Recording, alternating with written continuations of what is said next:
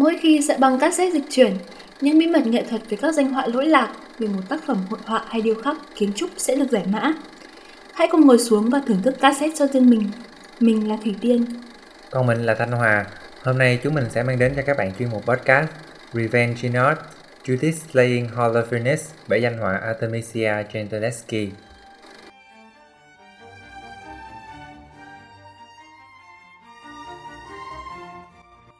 Khi ai đó nhắc đến sự trả thù thì thường nó sẽ phải là một điều gì đó khá là đau đớn và gây tổn hại cho đối phương. Tuy nhiên, họa sĩ Artemisia Gentileschi, một người phụ nữ sống tại thế kỷ thứ 17 ở Rome, thì việc trả thù một người đàn ông một cách công khai là khá khó. Chính vì vậy, Gentileschi đã sử dụng hội họa, điều mà bà giỏi nhất để trừng trị kẻ xấu. Chúng mình hãy cùng nhau tìm hiểu qua nhé.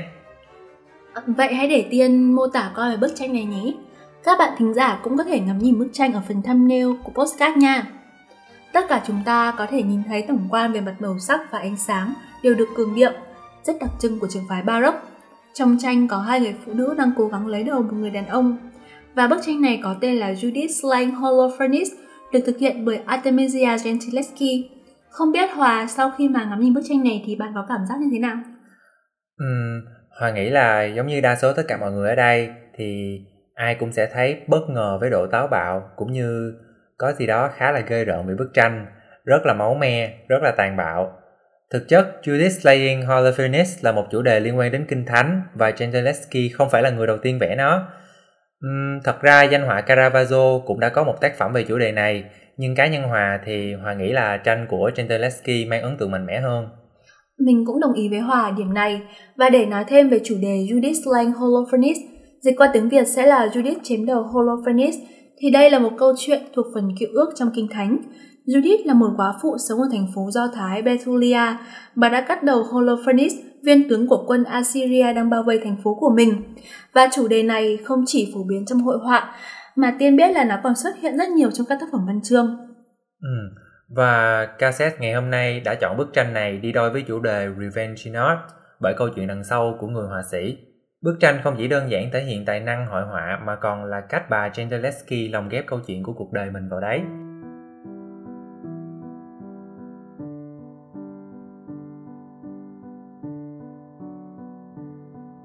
Như Hòa biết đấy, Gentileschi sống vào thế kỷ 16-17 ở Ý. Đây là một cái thời kỳ được ghi nhận sự xuất hiện của các họa sĩ, nhà văn nữ rất có tài. Tuy nhiên, giới xã hội của Rome vào thời kỳ này thì chế độ gia trưởng vẫn còn rất là nặng nề, và hầu hết các sáng tạo của nữ giới sẽ không được đề cao và thường bị lãng quên hoặc bị đề dưới tên của một người đàn ông khác. Nhưng Jane Stileski là một trường hợp rất là đặc biệt. Hòa cảm ơn Tiên về những phát khá là thú vị về xã hội cũng như người phụ nữ ở Rome thời đó. Bây giờ mình quay trở lại với bức tranh thì trước tiên Hòa nghĩ mình nên đi tìm hiểu sơ qua về họa sĩ nha. Uhm, Jane Stileski là con gái của một họa sĩ. Có rất nhiều ý kiến cho rằng bà được cha khuyến khích vẽ và dạy vẽ cho và có một sự thật thú vị đó là Eurazia, cha của bà là bạn thân với huyền thoại Caravaggio. Wow, cái chi tiết này thì làm mình nhớ đến một cái câu chuyện vào năm 1603 thì Orazio và Caravaggio đã phải ra hầu tòa cùng nhau vì họ đã nói xấu về đối thủ của mình trên phố. Và trong lời tự thuật của mình, Orazio có nhắc đến việc Caravaggio qua nhà của ông để mượn một đôi cánh thiên thần. Và chi tiết này khiến chúng ta có một số cơ sở thú vị về tuổi thơ của Gentileschi với sự xuất hiện của Caravaggio trong nhà của mình. Và Gentileschi chắc hẳn đã gặp Caravaggio rất nhiều trong thời thơ ấu của mình á. Ừ. Vào lúc này á, thì Caravaggio là một người nổi tiếng rất nóng tính. Có một thời kỳ ông luôn phải thủ sẵn dao trong người và sẵn sàng sử dụng nó với bất kỳ ai. Vào năm 1606, ông giết một người có quan hệ với tòa án giáo hoàng. Thế là Caravaggio phải bỏ trốn và lúc này Orazio cùng Gentileschi không bao giờ gặp lại ông nữa Orazio được cho là đã dành rất nhiều hy vọng vào cô con gái. Khi kỹ năng vẽ của bà dần thành thục hơn, Orazio đã thuê một người họa sĩ đang lên tên là Agostino Tassi để dạy thêm cho bà. Vào năm 1612, Orazio buộc tội Tassi đã xâm hại đến con gái của ông. Và thế là phiên tòa gây chấn động Rome lúc bấy giờ đã diễn ra.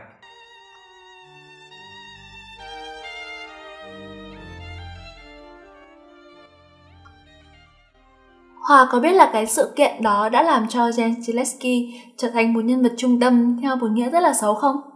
Bằng một cách thần kỳ, transcript của phiên tòa vẫn còn tồn tại cho đến ngày nay, mở ra trước mắt hậu thế cuộc đời của những họa sĩ thời đó. Jen Zilewski con người của 400 năm trước đã cho chúng ta thấy tài năng thuyết phục và lòng dũng cảm của mình. Đây là một ví dụ hiếm hoi về người phụ nữ thời xưa dám chống lại sự áp bức của xã hội đấy. Vậy Tiên có thể nhờ Hòa đọc lại một số những cái lời tường thuật của bà trong phiên tòa đó có được không? Ok Tiên, vậy để Hòa đọc lại một số lời tường thuật của bà trong phiên tòa cho Tiên cùng với các bạn thính giả nghe nha. Đây sẽ là những lời lẽ rất mạnh mẽ và thẳng thắn.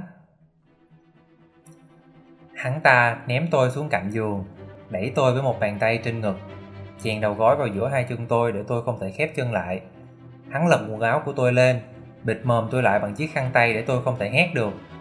Tôi cào vào mặt hắn, kéo tóc hắn ra trước khi hắn lại bắt đầu cái việc giao cấu. Tôi đã nắm được hạ bộ của hắn và thậm chí còn cào rách dương vật của hắn.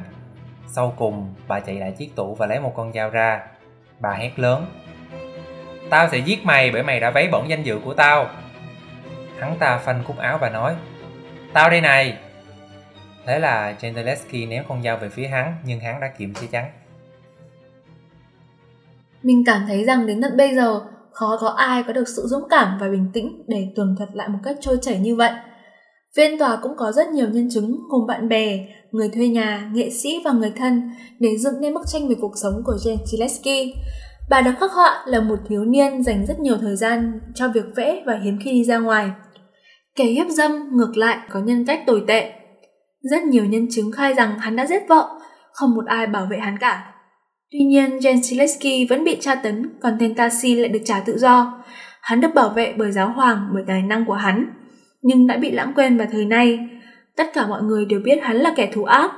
Vậy mà giáo hoàng Innocente vẫn nói rằng Taxi là một trong những họa sĩ chưa bao giờ làm ta thấy thất vọng.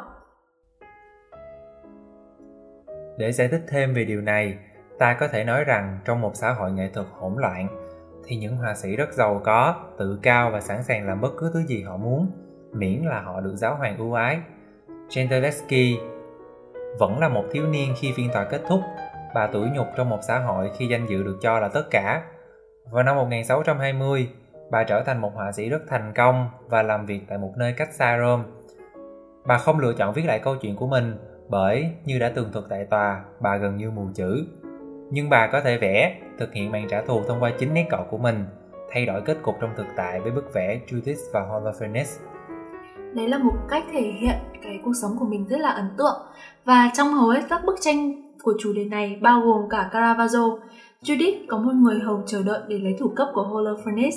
Tuy nhiên, trong tranh của Gentileschi, người hầu là một người phụ nữ lực lưỡng và chủ động tham gia vào màn xử trảm. Điều này thể hiện hai điều, nó thêm vào thực tế điều mà Caravaggio chưa từng nghĩ đến, cần hai người phụ nữ để kết liễu một người đàn ông lực lưỡng. Tuy nhiên, có thể thấy đây cũng là một tư tưởng tiến bộ của Gentileschi. Nếu phụ nữ trung sức, liệu chúng ta có thể chống lại thế giới được điều khiển bởi những người đàn ông? Hmm. Đây có lẽ là một điều đáng để suy ngẫm.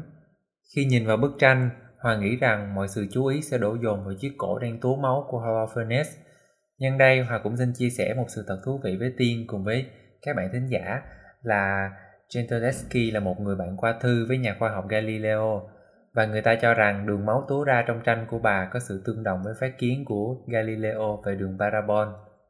Um, Kian cũng không chắc lắm về cái sự tương đồng này Tuy nhiên nếu mà nó đúng thì thật là rất là thú vị Bên cạnh đấy, vào năm 1622, Gentileschi cũng có một bức tranh đáng chú ý mang tên là Susanna and the Elders và một lần nữa bà lại vận dụng yếu tố kinh thánh vào hội họa để cho hậu thế thấy được cuộc sống của một người phụ nữ vào thế kỷ 17. Bức tranh mô tả hai người đàn ông lớn tuổi đang nhìn trộm một người phụ nữ đang tắm. Gentileschi đã vẽ lại cái sự ghê sợ đó khi những người đàn ông đứng gần, mở to đôi mắt hao đói. Bà mô tả rõ thái độ không xấu hổ, không thèm che giấu dục vọng của hai tên biến thái khi xâm phạm vào không gian của Susanna. Ừ, chính điều này đã gây ra một hiệu ứng rất khó chịu, gợi nhớ về chính trải nghiệm của người họa sĩ Gentileschi. Thật ra trong phiên tòa này, ngoài Tassi ra còn có một tên tòng phạm. Người này cũng rất ham muốn Gentileschi.